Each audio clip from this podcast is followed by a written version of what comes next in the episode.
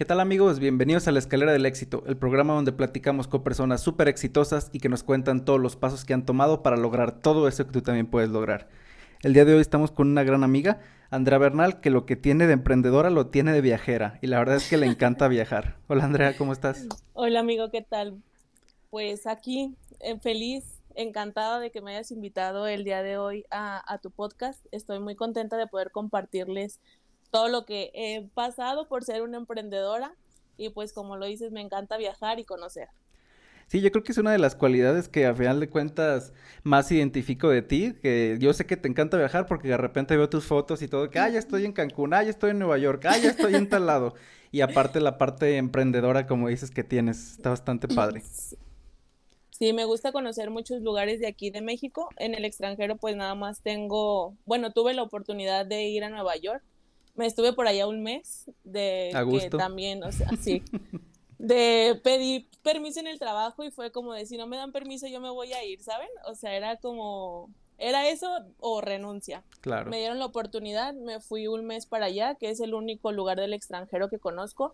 Y aquí en México, pues sí conozco varios lugares. Me gusta mucho como conocer pueblitos mágicos. Oye, fíjate que está bastante curioso eso que comentas, porque yo también en una empresa en la que habías trabajado anteriormente, también hice un viaje este, de un mes a Japón, un mes a Japón, yeah. Y pedí permiso y a mí me dijeron que no, o sea, de plano, y como dices, pues ni modo, renuncié, o sea, ¿qué más haces? Ya todo pagado, ¿no? Todo Entonces, pagado, ¿cómo? Y luego iba con mi novia también, o sea, ya habíamos pagado los dos nuestros boletos, hoteles, todo era por mi cumpleaños, o sea, y todavía tienen la, así como que decirte que no, pero bueno, ya es otra historia. Sí, pues a mí me tocó exactamente lo mismo, pedí de que permiso y fue de no, son muchos días, como en ese momento mi compañera que estaba conmigo en el área de logística se había salido y pues teníamos toda la presión, ¿no? Porque era capacitar a gente nueva, estar en los proyectos que estaban en ese momento, pero yo dije, si no me vas a dar permiso, o sea, yo me voy a ir, yo mi viaje a Nueva York lo hago claro, sí o sí, sí claro. Y eran oportunidades que no se dan dos veces, así como a ti no se te iba a dar Japón, a lo mejor en otra oportunidad de la misma manera, a mí no se me iba a dar Nueva York. Qué padre, la verdad es que sí, luego ahorita platicamos un poquito más a, a fondo de tu viaje a Nueva York, y me gustaría empezar, ahora sí que, ¿qué es lo que estás haciendo actualmente, amiga?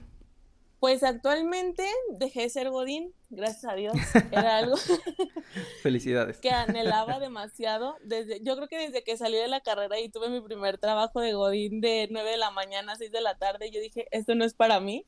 La pandemia me acabó muchísimo porque me daba mucho ansiedad, ¿sabes? O sea, como tener sí. la computadora aquí en la casa, de todos los tiempos, pues aquí en la casa era como de, de la, del cuarto a la sala, de la sala al cuarto, a la cocina, a comer y así. O sea, todo el tiempo era nada más estar aquí encerrada y lo que hacía era pues trabajar. O sea, a veces trabajábamos de que hasta las once, doce de la noche y ya llegó un punto en donde me estanqué y ya me sentía, pues ya no estaba a gusto, ¿sabes? O sea, la empresa es muy buena, es una empresa internacional, el puesto era un puesto bueno.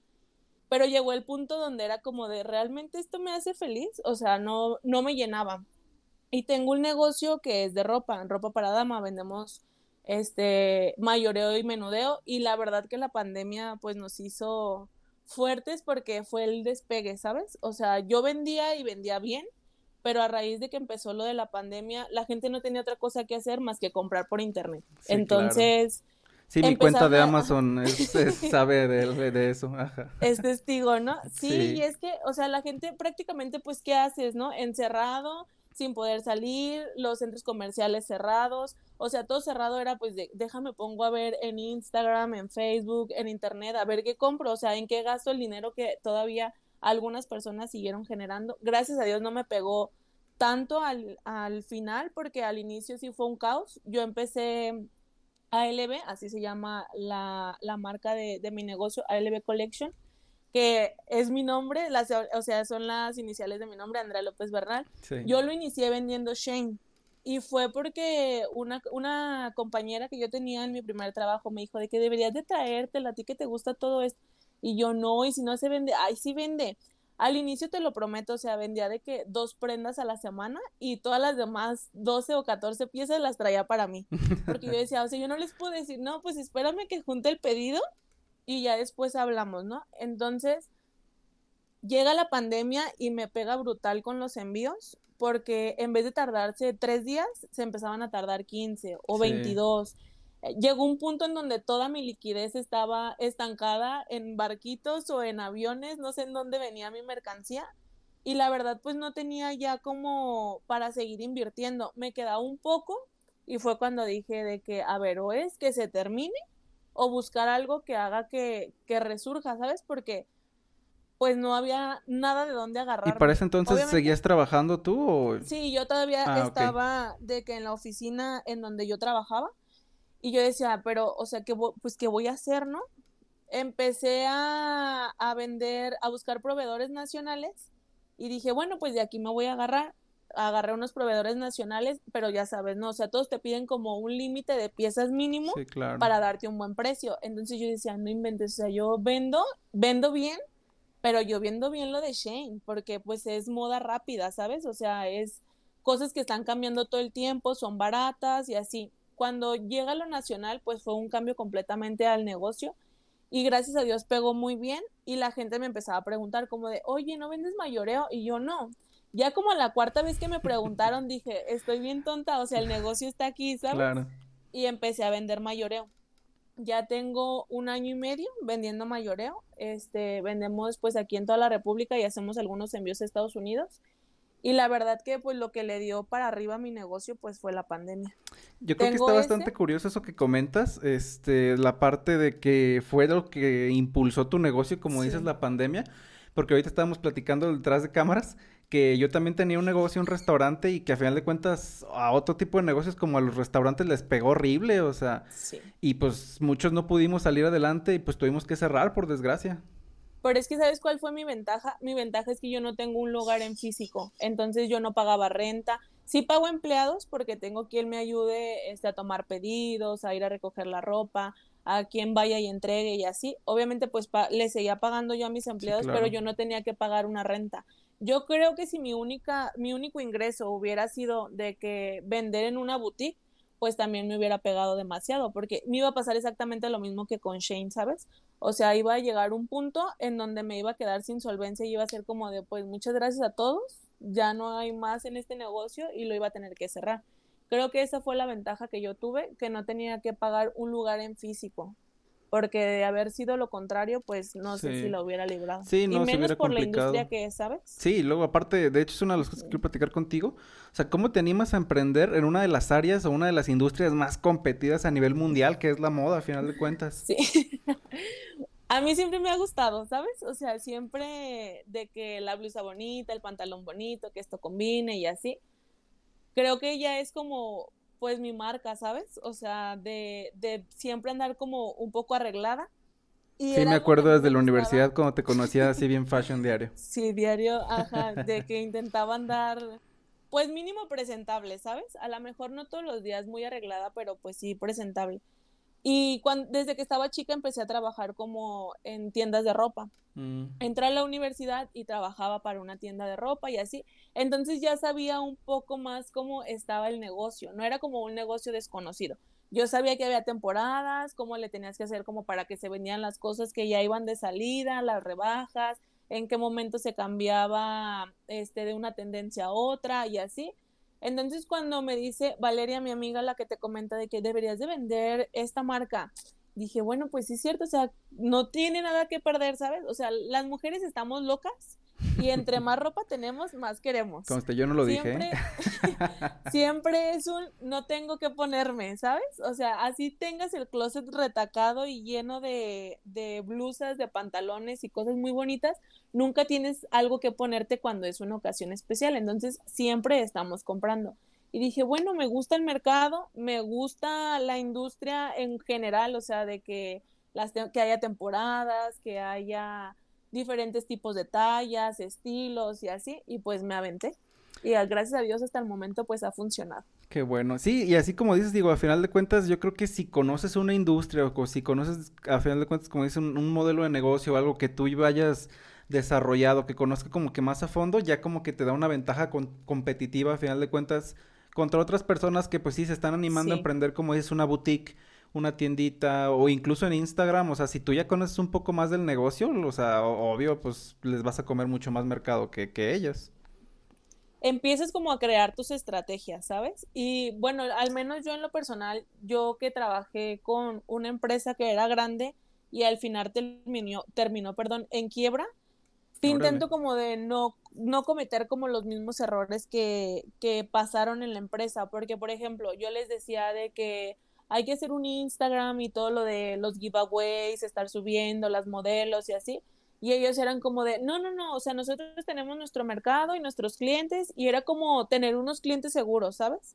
Y yo les decía, no, pero, o sea, lo que está es esto, tenemos que empezar a meternos en las redes sociales, pagar claro. publicidad, a lo mejor pasarelas, porque pues ellos manejaban como tal una línea de ropa propia, ellos la maquilaban, yo les decía, unas pasarelas, hay que invitar, no sé, a una cena de cóctel, algo en donde tengamos que, pues, presentar los diseños que tenemos, ¿no? Porque la verdad el concepto era muy bueno. Y no, o sea, nunca se prestaron, después tuvieron ahí entre ellos unos problemas y al final terminó el nada, ¿sabes? Y era lo que yo decía, pues voy a utilizar, ahora sí que, aunque se escuche mal, los errores de otra persona para que no me vuelvan a pasar a mí, que creo que hasta el momento me ha funcionado. Te ha salido bien. No, sí, sí es cierto, digo, sí tiene sentido esa parte de que muchas empresas se están, digamos, pues poniendo esas trabas incluso ellos mismos para poder entrar a la era digital.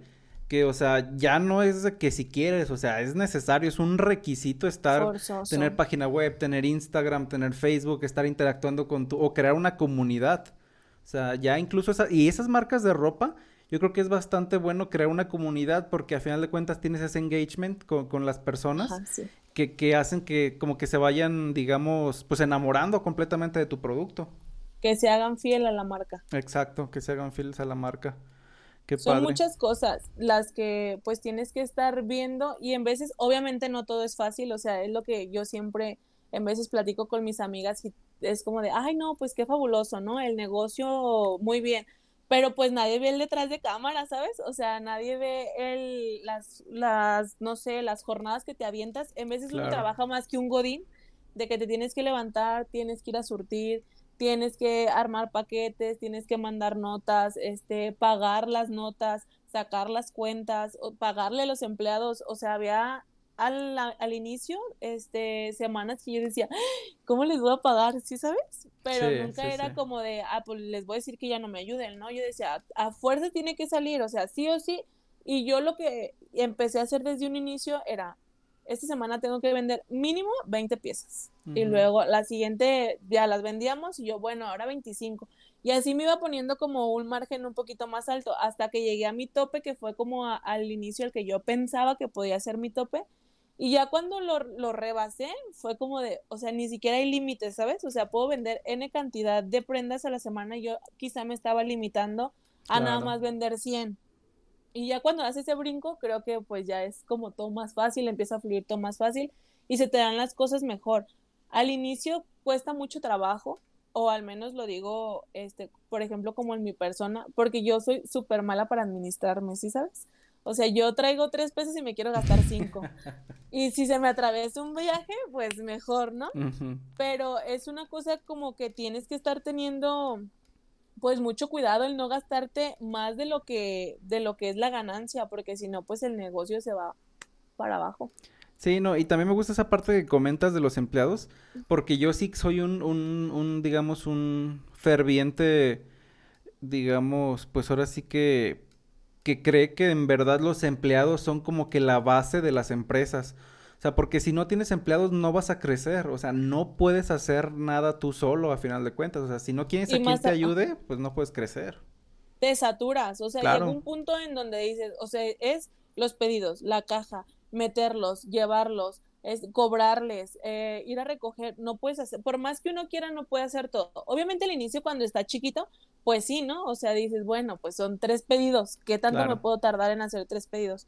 Pero ya cuando empiezan a hacer pedidos grandes o carteras de clientes un poco más grande, por más que quieras es imposible, hasta te duele la cabeza. De hecho, o sea, estás también en un punto en donde dices, ¿de verdad necesito esto? Y te da, bueno, al menos a mí, yo decía, ¿para qué me salía de trabajar? Mejor me hubiera quedado ahí en la oficina, mi sueldito seguro, mi horario seguro, pero pues no tienes la libertad que te da, al menos en mi, en mi persona, pues poder hacer lo que hago, ¿no? El emprender.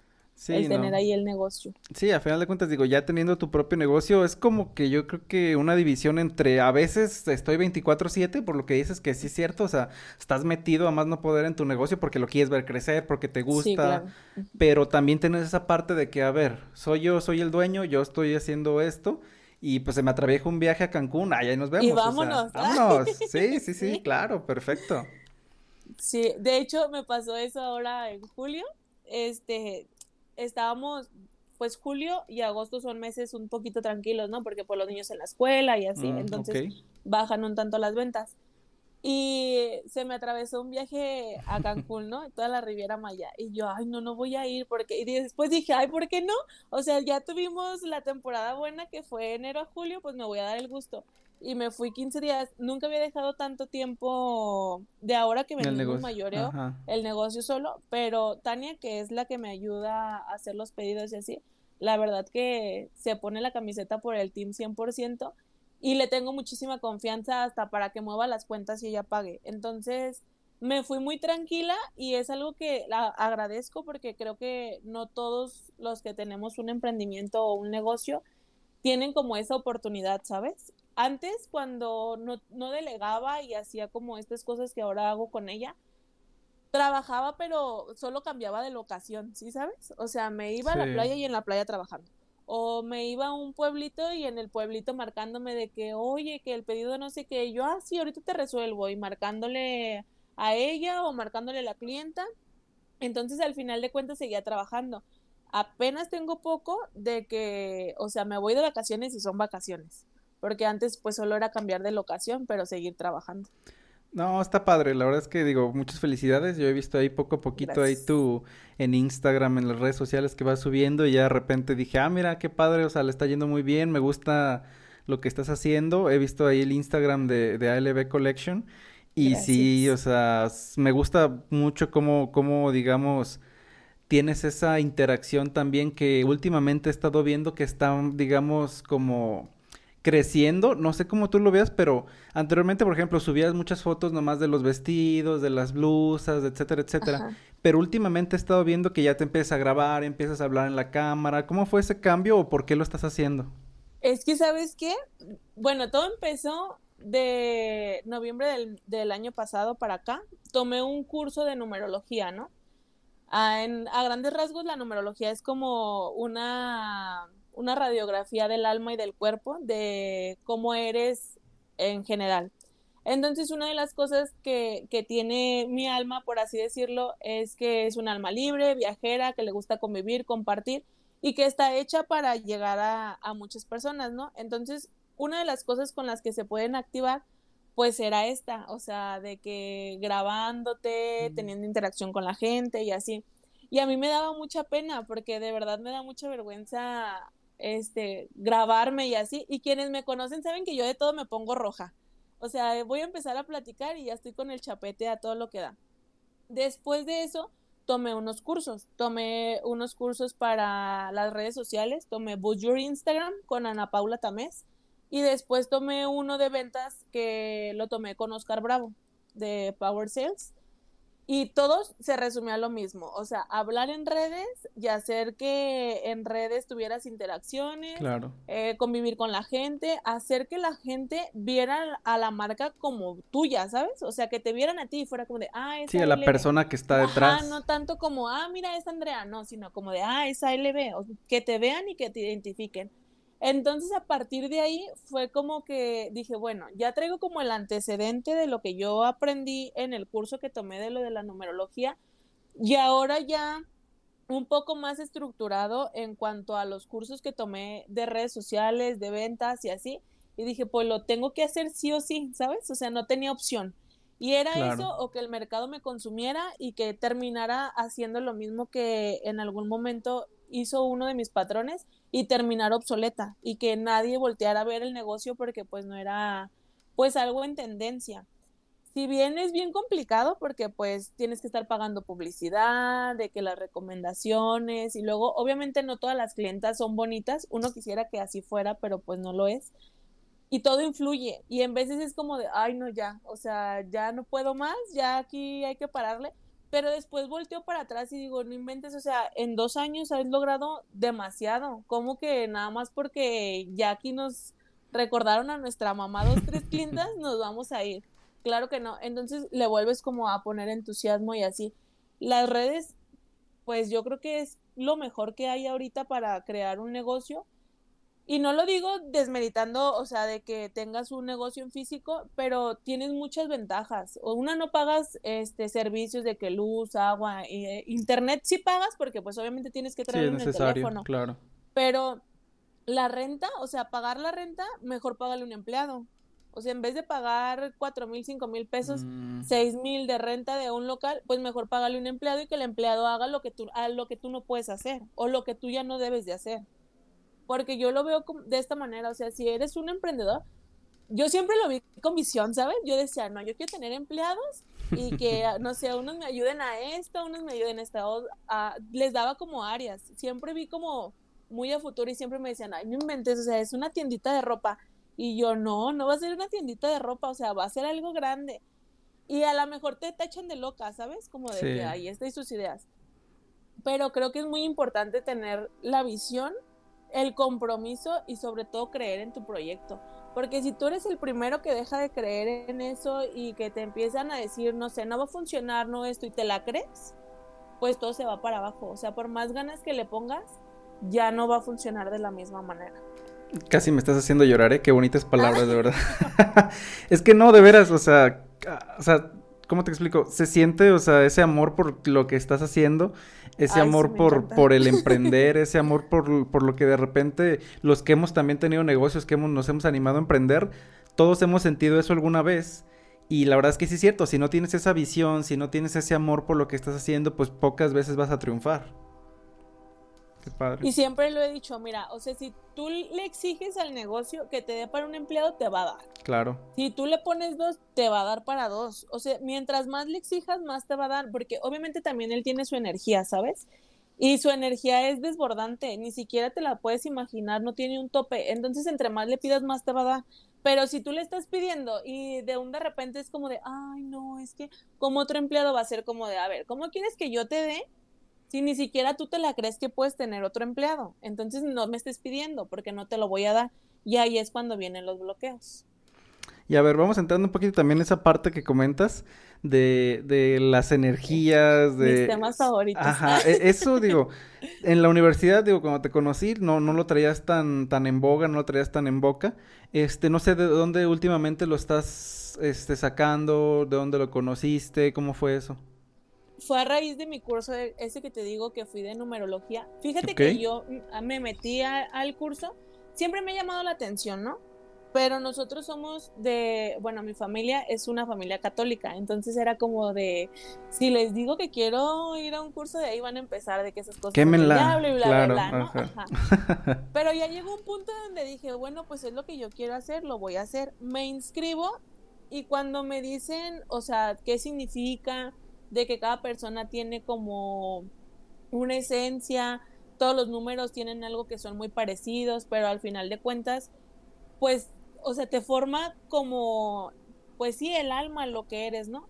Y de ahí me dio como mucha curiosidad por aprender más. Tomo ese curso de numerología y después tomo uno que se llama Cómo materializar tus sueños, okay. con Denise Hidalgo, que se trata como de romper todas las creencias limitantes que tenemos.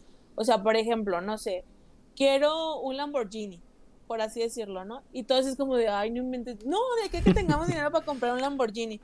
Entonces, ya ahí, de, ahí delimitas al universo, ¿no? Como de, pues no se cree merecedor de un Lamborghini, porque puede tener un Lamborghini. Entonces, empecé como a ver más de esas cosas y yo decía, con razón, ahora entiendo por qué mi, mi ansiedad y mi necesidad es siempre más, ¿sabes? O sea, a mí me pasaba algo bien y yo decía, pero es que si hubiera sido esto, hubiera estado más fabuloso. Y trabajaba y se me daba. Y yo decía, ay, qué bueno es Dios conmigo, ¿no? Pero al final de cuentas es un conjunto de todo. O sea, es el conjunto de lo que tú piensas, de las energías, de, pues, de prácticamente la conspiración que hay alrededor de ti. Y lo que haces es lo que atraes. Si todo el tiempo te estás quejando, pues todo el tiempo te van a dar cosas para que te sigas quejando. Si a lo mejor en la noche te acuestas y dices, no manches, me fue de la fregada en todo el día, pero agradezco, no sé, que tuve comida, la cama y así, al día siguiente te van a dar cosas por qué más agradecer. No todo tiene que estar siempre cerrado y obviamente no todo el tiempo anda uno de buenas y bien iluminada y conectada, pero pues intentas que la vibración sea diferente, ¿no? Y eso hace también que mucha gente se te aleje. O sea, de que a lo mejor ya tu amiguita, la que siempre se quejaba, dices, ay, no, ah, okay. Yo no quiero yeah. lidiar con eso, ¿sabes? Sí, la gente Entonces, negativa. Ajá, sí, y a lo mejor te acercas y les explicas y les dices, y ya si de plano ves que no, dices, bueno, pues ya, ni modo. Después comencé a ir como a, a terapias holísticas, de que a que me corrieran las barras y así. Las barras son, todo es en la cabeza, es como un masaje en la cabeza, te tocan unos puntos energéticos que tenemos en la cabeza para bajar también tus, de, tus barreras, ¿no? Lo que piensas acerca del dinero, de la creatividad, del trabajo y todo eso. Tomé unos cursos de, de abundancia también, este, y magia, pero magia enfocada a lo bonito, ¿sabes? O sea, de cómo poder, por ejemplo, este, intencionar un baño para que te limpies de las energías y esas cosas. Pero nada de que matar gallinas y crucificar animales y así, no, o sea, son cosas que la verdad sí ayudan y mucha gente te juzga de loca y mucha gente es como de, ay, no inventes, o sea, eso no está bien, pero al final creo que te abre muchos caminos estar siempre aventando como la moneda al aire, ¿sabes? Porque muchas de las veces es como de, quiero un, un coche y ¿cómo lo voy a conseguir? Y te ciegas a que solamente trabajando lo puedes conseguir. Sin embargo, pues hay un sinfín de posibilidades. O sea, porque no puede haber una posibilidad de que llegue tu papá y te diga, hijo, te compré un coche. O que, no sé, vayas a, a un trabajo en una oficina diferente y que te digan, ah, mira, te vamos a dar un coche por el nuevo empleo que tienes. Siempre es como abrirte las posibilidades y no solamente enfocarte a la que tú piensas que es la correcta, porque por eso delimitamos mucho panorama. Sí, así como lo comentas, yo creo que también, o sea, se me hace bastante interesante porque, digo, no metiéndonos en la parte, digamos, esotérica del, de lo que es, eh, lo que has aprendido y eso, sino yo veo más bien la parte de lo que te está ayudando, cómo te está ayudando y por qué lo, digamos, pues lo está haciendo. Porque, por ejemplo, una persona en general, digo, yo lo, lo veo muy general así en las personas, que la mayoría de las personas pues no tienen metas, no tienen aspiraciones, no tienen, digamos, esa motivación que les genera vivir o, o que te hace hacer algo. hacer algo, que te hace crecer, que te hace tener ese fuego, digamos, interno, que, que no sé, a mí se me hace bien curioso porque yo, yo sí soy así mucho de que soy muy positivo también, así que, o sea, se tiene que hacer, lo voy a hacer, ni modo, como sea, total, que pase lo que tenga que pasar, pero sé que lo voy a hacer. Y hay mucha gente que no tiene eso. Y al final de cuentas, si eso te está ayudando a ti a tener una mentalidad, digamos, mucho más positiva, diferente. Yo creo que es bastante bueno. Digo, si a ti te sirve, está bastante padre. Sí, te cambia la verdad que la mentalidad de muchas cosas. Y creo que en todos los aspectos de tu vida, tanto económicos como personales, con tu pareja, si es que tienes, con tu familia, las relaciones que tenías, o sea, te empiezas a dar cuenta de que pues de nada sirve estar enojado con el otro, ¿sabes? Y de lo que le haces a la otra persona, pues te lo haces a ti. De nada te sirve estar envidiando lo que tiene la otra persona, claro. Porque si realmente lo quisieras, pues tú también pudieras tenerlo. Yo me daba como que mucha cuenta de cuando iba a los talleres que la mayoría teníamos como el mismo problema, ¿sabes? Y no un problema como tal, pero sí todo el tiempo era como el dinero. De que, ay, no, pero no, pues es que no hay dinero, no, pues es que no hay trabajo, no, pues es que no esto. Y te ayuda también como a cambiar tu mentalidad en cuanto a lo económico, que fue a mí lo que me empezó a gustar y que fue con lo que yo me quedé, porque pues cada quien se queda, como dices tú, o sea, si te quedas con, con la parte esotérica y esas cosas, o te quedas con la enseñanza, que fue con, como con lo que yo me estoy quedando, de que realmente, o sea, son cambios bien chiquitos, que después que los empiezas a aplicar se hacen parte de tu vida y al final es como de, era bien sencillo, o sea, yo no sé por qué me torturé tanto tiempo o por qué tanto tiempo estuve batallando o de que te quejabas por cosas que ahora las ves y dices, no inventes, o sea, me quejaba por tonterías, claro. Porque muchas de las veces nos quejamos por cosas sin sentido o nos peleamos con otra persona, no sé, tu papá, tu pareja o así, y ya después cuando recapacitas y piensas las cosas es como de, ¿por qué me peleé por eso, sabes? O sea, ¿por qué voy a estar peleado con alguien a quien le podía estar demostrando ahorita mi cariño y por una tontería estamos del chongo y no me habla. Y como yo soy bien orgullosa, pues ni siquiera me voy a arrimar como a pedirle una disculpa o así. Empiezas a entender como muchas cosas de esas que cuando intentas hacerlo de la manera que, a mi interesante punto de vista, deberías, pues ya empieza a fluir todo como más en armonía, ¿sabes? Y se te da la posibilidad, pues, de hacer muchas cosas. Conoces gente nueva, conoces gente que ya está vibrando como en lo mismo, que no se está quejando todo el tiempo y que te enseña, porque, pues, siempre es estar aprendiendo. Nunca te tienes que casar sí. y yo ni creo con que... lo que el otro diga ni lo... No, sí, adelante. ¿Perdón? O sea, de que no casarte con lo que te digan, sino... pues experimentarlo, ¿no? A ver, ay, Andrea dijo que sí, muy pedirle al universo, pero, pero pues pídele y créetela, ¿sabes? O sea, hasta que no lo confirmes, pues va a ser una verdad. Sí, claro. No, y esa parte que dices también, a final de cuentas, de, de tener una mentalidad de abundancia, de tener una mentalidad, digamos, que sí te aleja, como dices, de esas personas negativas, que de repente, a final de cuentas, no es bueno tener ese tipo de personas en tu vida. O sea, por más que sean tu familia, por más que sean tus amigos, si hay gente que la verdad siempre está, ay, no, y hoy me fue bien mal, y hoy no, me, no sé, me, no sé, me fue mal en el trabajo, y siempre están hablando de cosas, la verdad, malas, y así como lo dices, la, la energía se transmite, o sea, te pegan, o sea, esa, esa parte. Te contagian. Exacto. Ajá, sí, sí, sí, sí. Y tú también andas bien bajoneado y te empieza a ir mal en el trabajo y em- entonces empieza a ser como algo colectivo de que, no, pues sí, a mí también me está yendo mal. Es que mm. creo que es a todos. Uh-huh. La típica de que cuando le va a uno mal en un negocio de que, ah, no, a mí también, es que creo que es la rachita. Pues no es la rachita, o sea, es la mente colectiva de todos que están haciendo que suceda. Sí, dicen, ¿cuál racha? Ponte a trabajar. Sí. Sí, sí, te creo. También esta parte que me comentas de, de la parte, digo, también como esotérica de, de, de, pues ahora sí que, pues lo que aprendiste, es, he visto que también estás creando ahí una, un negocio que es de velas aromáticas, no sé. Ajá, ¿es sí. también una parte esotérica esa parte o solo no, es? No, son, es aroma, las velas eh, se llama Zeoli, el, mi, mi nuevo emprendimiento. Zeoli es eh, completamente holístico y las velas son mm, aromáticas, okay. O sea, de que canela, lavanda, bambú y cada aroma y cada elemento tiene como una esencia, sirven para algo. Un ejemplo, la, la quemar canela este, limpia las energías del lugar, atrae abundancia y cosas así, ¿no? Entonces se vende intencionada para eso, o sea, para mm. que tú la prendas y puedas limpiar el espacio.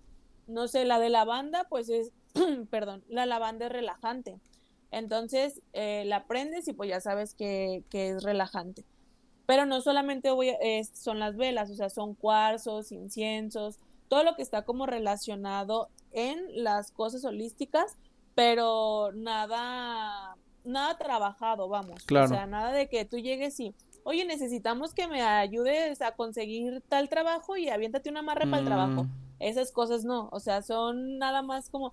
Pues sí, o sea, lo que puedes encontrar, velas que te ayuden a limpiar lo, el negocio, tu espacio, baños que también son con hierbas, pero son de limpia, o sea, ni siquiera son como, no son intencionados de una manera diferente a lo que normalmente es. Sí, como dices, al final de cuentas son hierbas, son, como dices, lavanda, relajante, canela, ajá, sí. O sea, sí, digo, tienen tu porqué. Son como cuando a un niño chiquito le dices, ah, lo bañas con hojas de lechuga, ¿no? Que las mamás los bañaban con hojas de lechuga y lavanda. Era para que se relajara, porque la mm. lechuga y la lavanda tienen un aspecto relajante. Son exactamente lo mismo. Creo que mi mamá no sabía eso. Qué padre. Oye, ¿cómo, cómo, cómo ves tú, cómo crees que esa parte te ha ayudado en tus negocios? Creo que me cambió mucho la mentalidad. Porque yo tenía muy marcada una creencia de se vende en quincenas y a medias de quincenas es bajo. Okay. O se vende en ciertas temporadas y las otras temporadas es bajo.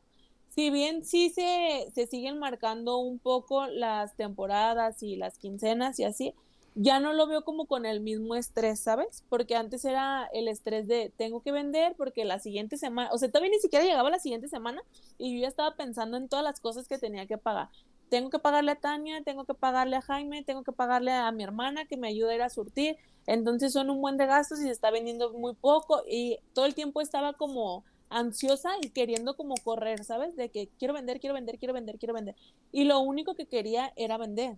ya después empecé a entender que pues no todo era vender, ¿sabes? O sea, ¿cómo iba a vender algo que ni siquiera yo me daba como el tiempo de disfrutarlo? Claro. El tiempo de, de decir, ay, no inventes, o sea, la ropa sí está bien bonita, porque llegaba un, un momento en el que yo solamente le daba como siguiente, siguiente, siguiente, siguiente, yo lo único que hacía era como subir, subir, subir, y que las cosas se vendieran, cuando ni siquiera le daba pues la importancia que debería de tener. Me cambió mucho la mentalidad en cuanto a eso, a dejar de pensar todo el tiempo se tiene que pagar, tengo que, te, debo, eh, todo el tiempo iba tarde, ¿sabes? Y ya con esto me relajé y dije, se, se van a pagar las cosas, o sea, si se vende mucho, si se vende poco, las cosas de todas maneras se van a pagar, no se va a ir, el negocio no se va a caer, entonces relájate.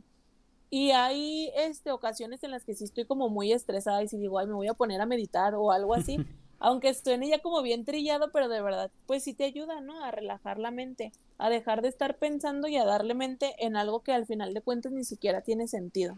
O sea que sí te ayudó, como dices, a cambiar ese chip que traías sí, tú de corretear el dinero, que es lo que hace la mayoría de la gente. De, y los emprendedores, porque todo el... Obviamente nadie emprende ni nadie tiene un negocio sin querer sacarle un beneficio económico. Claro. Y quien lo diga que lo hace así, te está mintiendo, porque obviamente todo el mundo le ve el fin económico. Pero yo dejé de ver como el dinero como el fin, sino como exacto, el medio. ¿Para qué voy a querer el dinero? O sea, sí quiero vender mucho, pero pues ¿para qué? No, pues quiero tener mucho dinero para viajar, para poderme comprar ciertos gustos, o para poder comer rico en la calle, o sea, le daba ya un fin y ya no lo hice el dinero el fin, sino el medio, y creo que eso me ayudó mucho porque empezó a fluir todo de una mejor manera. Sí, sí, cierto, yo también lo veo así como dices, que al final de cuentas el, el, el dinero es más como una moneda de cambio que tú utilizas para adquirir experiencias, cosas, exacto, o sea, uh-huh, que te van a funcionar para algo, al final de cuentas, sí, tiene, tiene bastante sentido. Oye, Andrea, este, me gustaría platicar una parte poquito de esos gustos por los viajes que, que tú te das. ¿De dónde viene ese gusto por viajar? ¿Por qué crees que lo adquiriste? No sé. Fíjate que nosotros siempre de chiquitos tuvimos la oportunidad con mi papá. No eran viajes súper lujosos, porque te mentiría que si te digo que, ay, sí, viaje súper guau, porque éramos muchos, ¿sabes? Pero siempre mi papá nos dio la oportunidad de tener vacaciones. Y llegaba Semana Santa y era de que me los voy a llevar de vacaciones. Y nos íbamos a vacacionar el jueves, regresábamos a casa, el viernes descansábamos, pero sábado y domingo nos íbamos otra vez. Llegaban las vacaciones de verano y era una semana en la playa. Cositas así. Este, se llegaba el dieciséis de septiembre y nos íbamos al rancho a pasar el grito. Entonces, desde muy chiquita estuve como en mucha relación en cuanto a las vacaciones y al descanso. Yo sabía que se terminaban las clases y al mes nos íbamos a ir de vacaciones, o de que ya era un puente y mi papá nos iba a llevar al rancho de vacaciones, o cosas así. Ya después empecé a crecer, obviamente se fueron terminando un poco cada vez más los, los viajes en familia, porque pues ya mis hermanos casados, sus hijos y así, y ya me empezaban a dar a mí la oportunidad de poder viajar sola. Mi primer viaje sola fue el viaje de graduación de la preparatoria, que nos fuimos a Ixtapa. Y ya sabrás, ¿no? De que la cartilla completa de pórtate bien, claro, mira, que es la primera vez que te vas y de ti depende y así. Me voy en lo que fue al viaje de graduación, regresando, iba a ser dieciséis de septiembre y yo pues quería ir a Mazamitla, o sea, yo siempre veía en las historias de los posts de Facebook, porque en ese tiempo yo no recuerdo tener Instagram sí, todavía. Sí, creo que todavía no, ajá. De que ponían de Mazamitla y que se ponían muy bien las fiestas y así, y yo quería ir. Entonces me acuerdo que en esa ocasión este, pedí permiso para irme con una amiga y con una mamá y nos fuimos y me accidenté, o sea, mi segundo viaje, y yo sí regresé vendada de la cabeza, con el codo dislocado, abierta de aquí del estómago, no, mal, y yo dije, no, ya no me van a dejar volver a no salir, manches. ¿No? Regreso a mi casa y fue como de... pues me van a dejar salir o ya no. Y mi papá pues muy molesto y mi mamá así como de gracias a Dios estás viva, porque fuera para que ya ni siquiera estuvieras aquí. Y siempre me han dado como la oportunidad y la confianza de, de darme, pues en ese tiempo de darme permiso, que estaba chica de dieciocho años, por así decirlo, pero al final de cuentas pues era su casa, eran sus reglas. Sí, claro. De conocer y así, y pues así, de, me empezaron a salir viajes Después conocí amigas que les gustaba, que les gustaba también viajar, este, amigas que eran foráneas, entonces no tenían aquí a sus papás y nos íbamos de vacaciones, no sé, Mazamitla o cosas así cerquita. Ya después fue cuando empecé de que los pueblitos mágicos, viajes un poquito más largos, un poco más costosos, perdón, pero era porque ya también tenía más solvencia, ¿sabes? O sea, ya estaba trabajando, ya podía, pues, pagar ese tipo de gustos. Y cuando te vas ahorita a un viaje, yo, por ejemplo, lo veo así. Yo, la verdad es que cuando voy a un viaje, por ejemplo, cuando fui a Nueva York, cuando fui a Japón, etcétera, etcétera, yo no voy a descansar, yo voy a conocer. Literal, ah, sí. Me la aviento. ¿Tú cómo lo ves? ¿Sí descansas o prefieres no. conocer?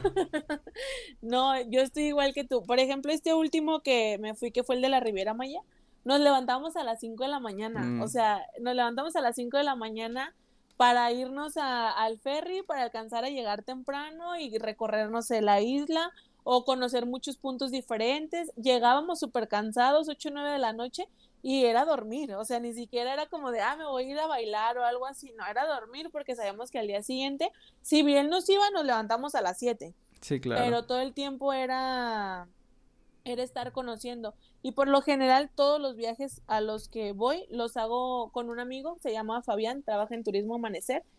Y siempre que, que viajamos con él, es como de, a ver, no se va a dormir, ¿saben? O sea, nos vamos a levantar a las seis de la mañana para subir el cerro para alcanzar a ver el amanecer, o cositas así, o nos vamos a quedar en la playa hasta muy tarde porque vamos a ver el atardecer.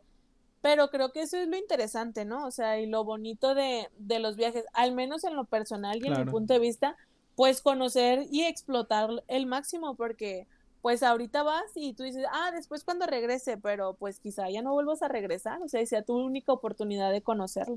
Sí, no, no se sabe, y, y yo creo que al final de cuentas sí tienes como que esos lugares en los que dices, ay, bueno, si voy a Manzanillo, si voy a Vallarta, si ya ah, lo conozco, sí, o sea, ya vas, te relajas y te la pasas en el hotel a gusto, en el spa, yo qué sé. Pero cuando son, por ejemplo, por ejemplo, perdón. Lugares este, nuevos, primero, ajá, claro. lugares nuevos. Pues lo que quieres es, es como acabártelo, ¿no? O sea, de que conocer del rincón más chiquito al más grande y que no te falte ninguno. Pero ya cuando es así de viajes, no sé, a Vallarta, que va, puedes ir muy sí, seguido. Cada pues semana, es como, ah, claro. Sí, me voy a ir a descansar. Pero si vas a ir a conocer un lugar nuevo, yo en lo personal prefiero no dormir y ya cuando regrese a mi casa a descansar, que descansar estando allá. Claro.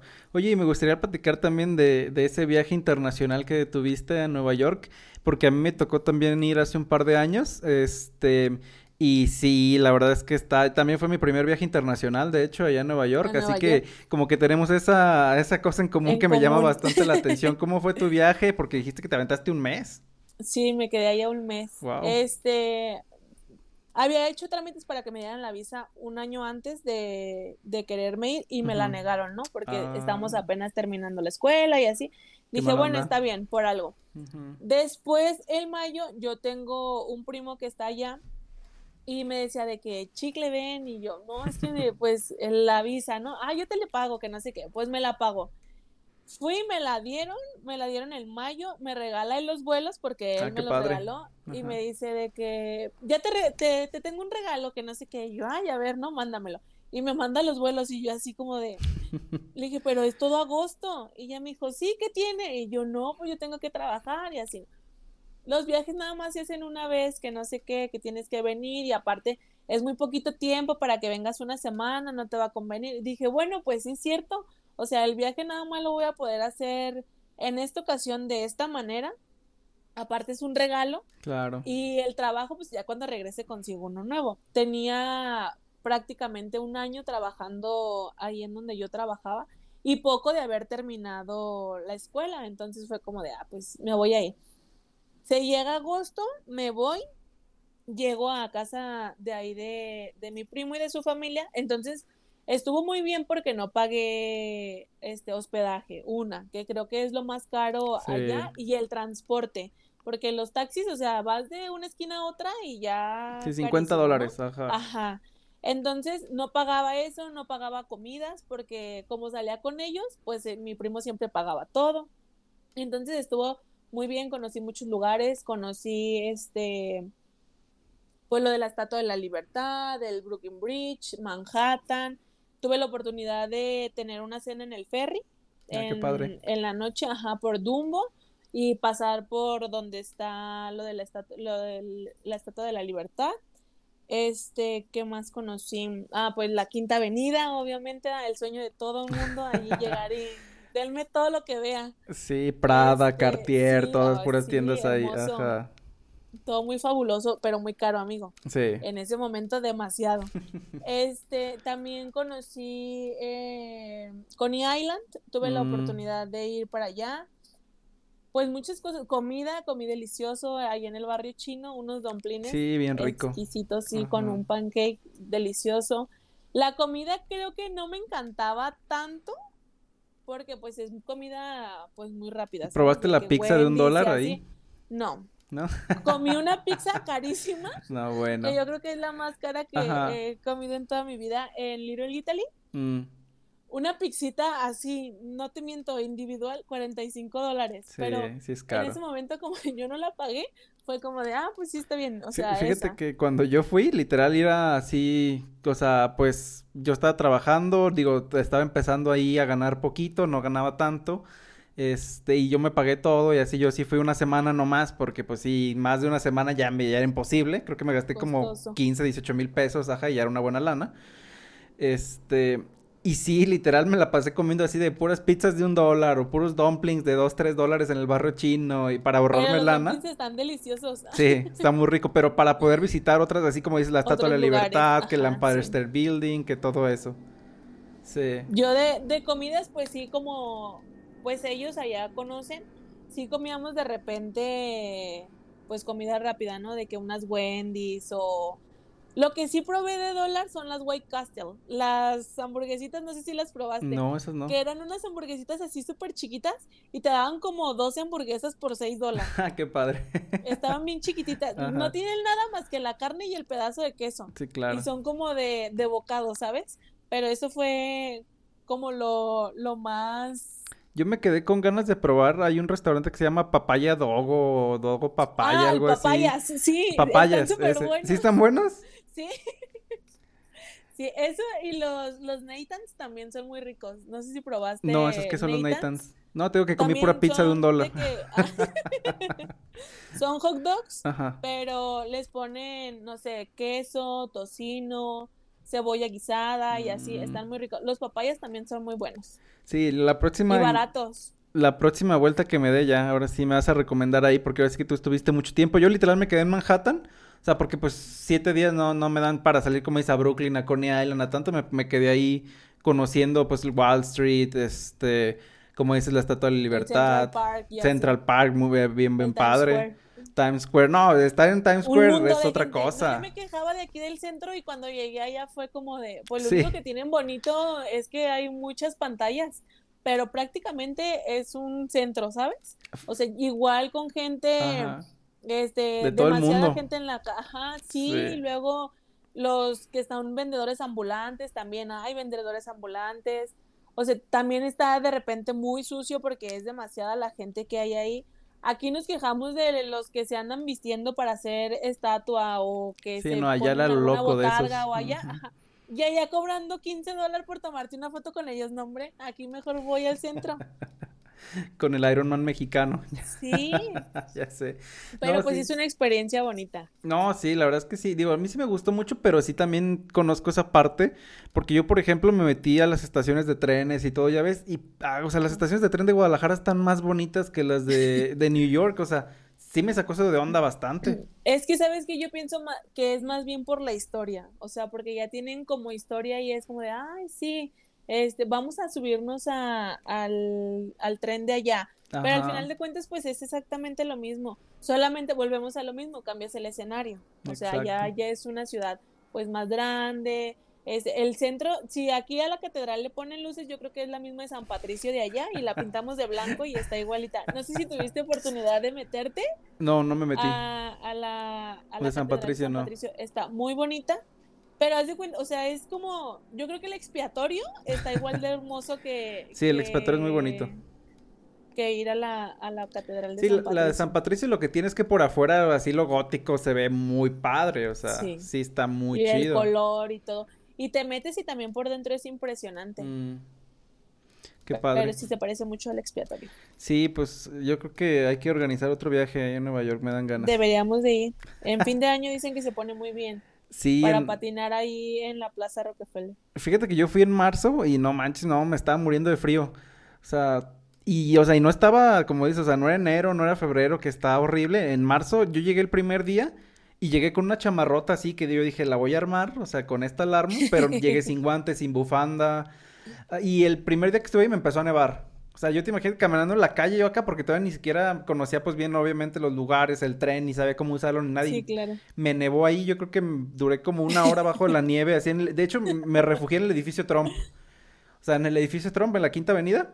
Ajá. Ahí me metí no y ya. No me sacaron, ¿no? No me sacaron, exactamente. Digo, mexicanos, no, no, no, I'm not Mexican. Yo padre. En la temporada que fui hacía calor. Mm. O sea, estaba... Sí, en agosto, ajá. ajá. Sí, estaba haciendo...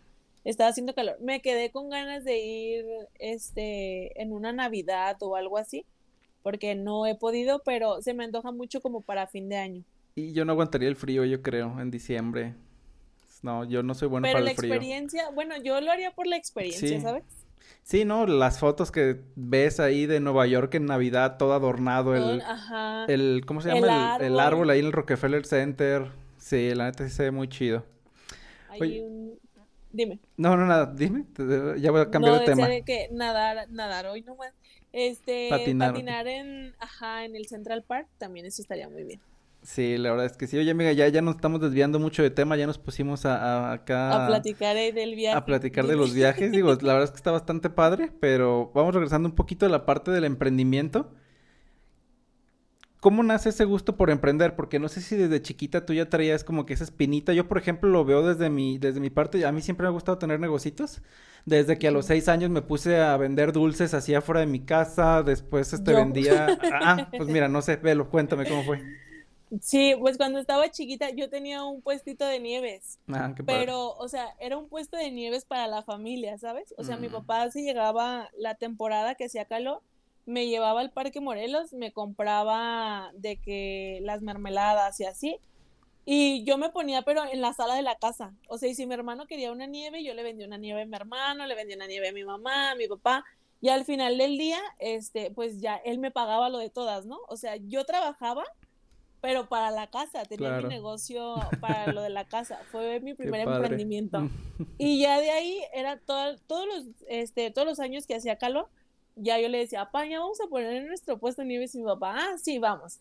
Entonces ya me llevaba, me compraba todo, ya yo ponía mi, mi puestito de nieves. Obviamente las ganancias no eran muchas, pero pues cuando estás niño, hasta con veinte pesos. No, ya, veinte pesos es un montón. Ajá, ya era demasiado, ¿no? Ya era como de, ah, ya me puedo ir a comprar mis papas o así. Después, este, me dio por hacer pulseritas mm. y cosas así. Y las vendía también, de que vendía pulseras. Dulces nunca vendí porque yo soy bien glotona, ¿sabes? Entonces hubiera fracasado en el comer. intento ajá, de vender de vender dulces. Y ya después de, de lo de las pulseras fue cuando empezaron a salir de los catálogos y esas cosas. Mm. Y yo decía, ay, pues vamos a vender zapato. Y me puse a vender zapato. Ya después de repente como que me dio como mucha flojera y así. Y dejé un tiempo. Ya hasta cuando volví a empezar a, a vender ropa, pero he trabajado, o sea, de muchas cosas, trabajé hasta en una florería y vendiendo juguetes para el tianguis navideño y así, siempre he tenido mucho gusto por la venta, o sea, mm. me llama mucho la atención el interactuar con la gente, el, no el convencerlos, porque no se trata de eso al final sí, de cuentas, no. pero sí de hacer tu labor de venta, ¿no? O sea, de darle a lo mejor tus puntos de vista y que el cliente quede satisfecho. Yo creo que desde chiquita, o sea, desde que hacía las nieves era como de siempre sí, quise de ahí tener nace, algo. Ajá. Claro. Sí. Qué padre. Yo creo que muchos emprendedores tenemos como que esa parte de que desde chiquitos traemos como que esa cosquillita, yo le digo, de a ver qué hay, qué más, qué, qué puedo tener, cómo vendo, cómo consigo dinero, cómo... Sí, sí, sí, claro, sí te copio en esa parte.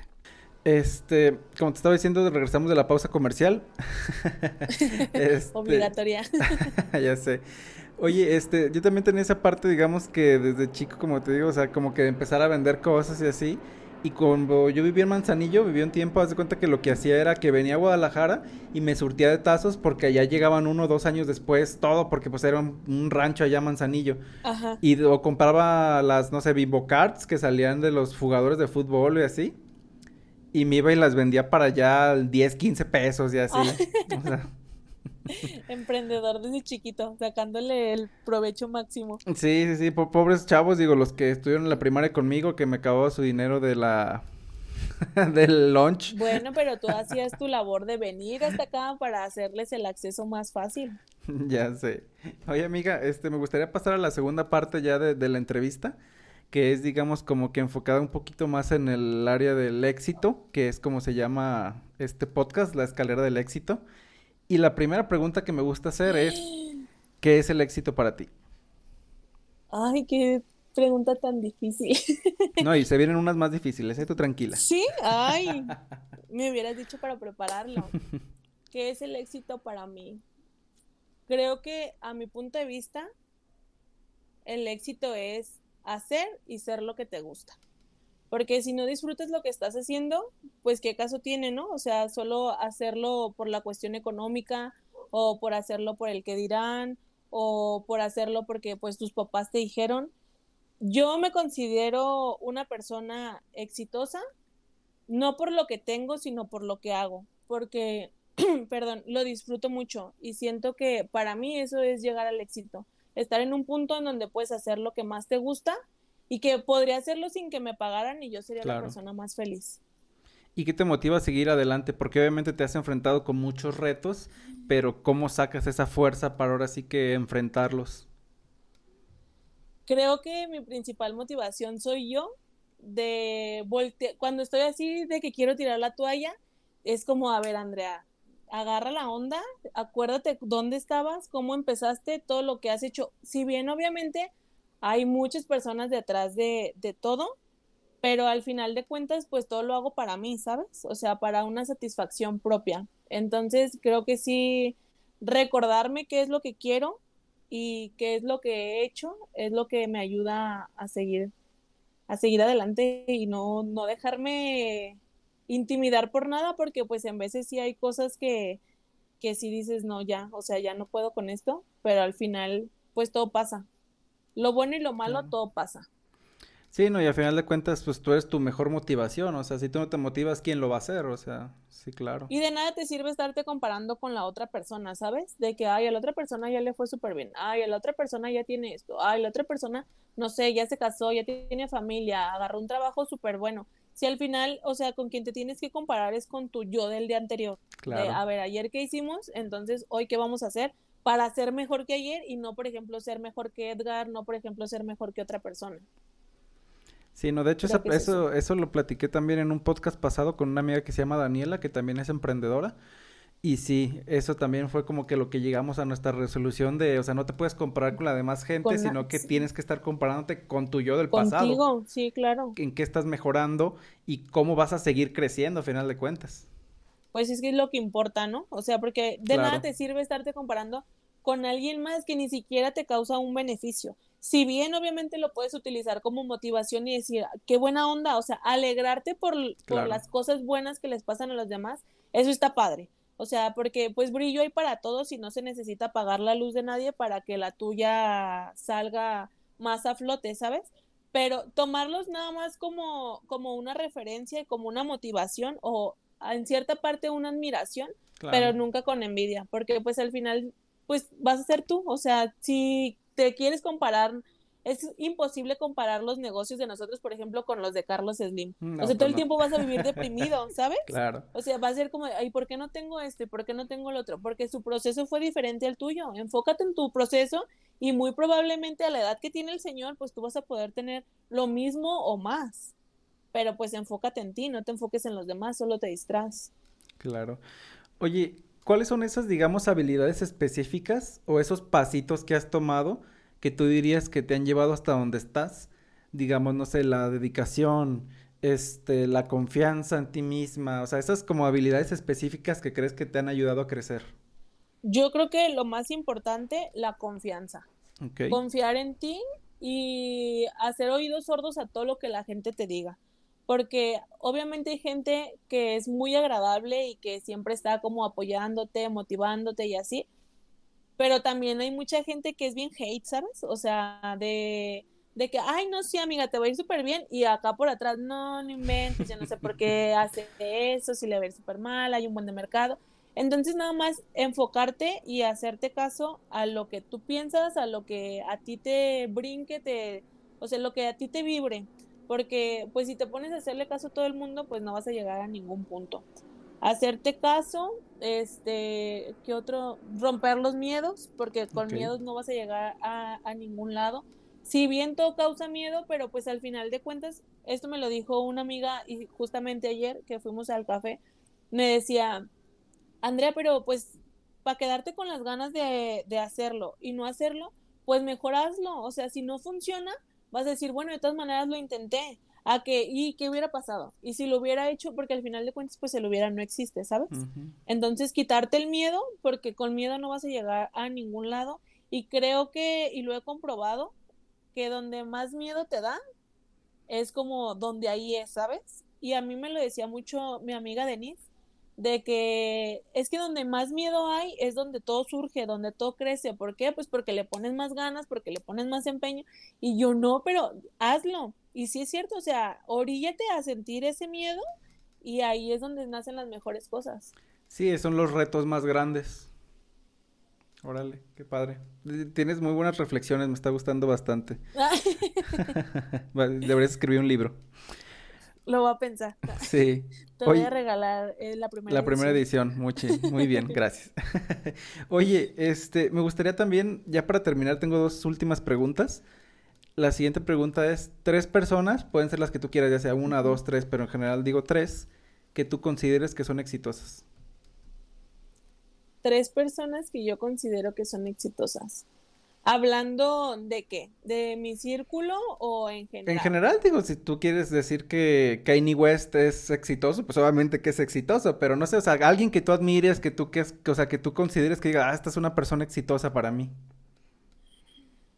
Qué difícil pregunta. Te dije que se iba a complicar un poquito más. Déjame pensarlo. Pueden ser amigos, familiares, como dices, o sea. Tres personas que yo considero que son súper exitosas a mi alrededor. Nunca la había pensado. O sea, nunca me había puesto a pensar de que, oye, realmente él es exitoso. Porque hay mucha gente que es exitosa económicamente, pero lo único que tienen es dinero, ¿sabes? Claro. O sea, y para mí eso no es ser exitoso.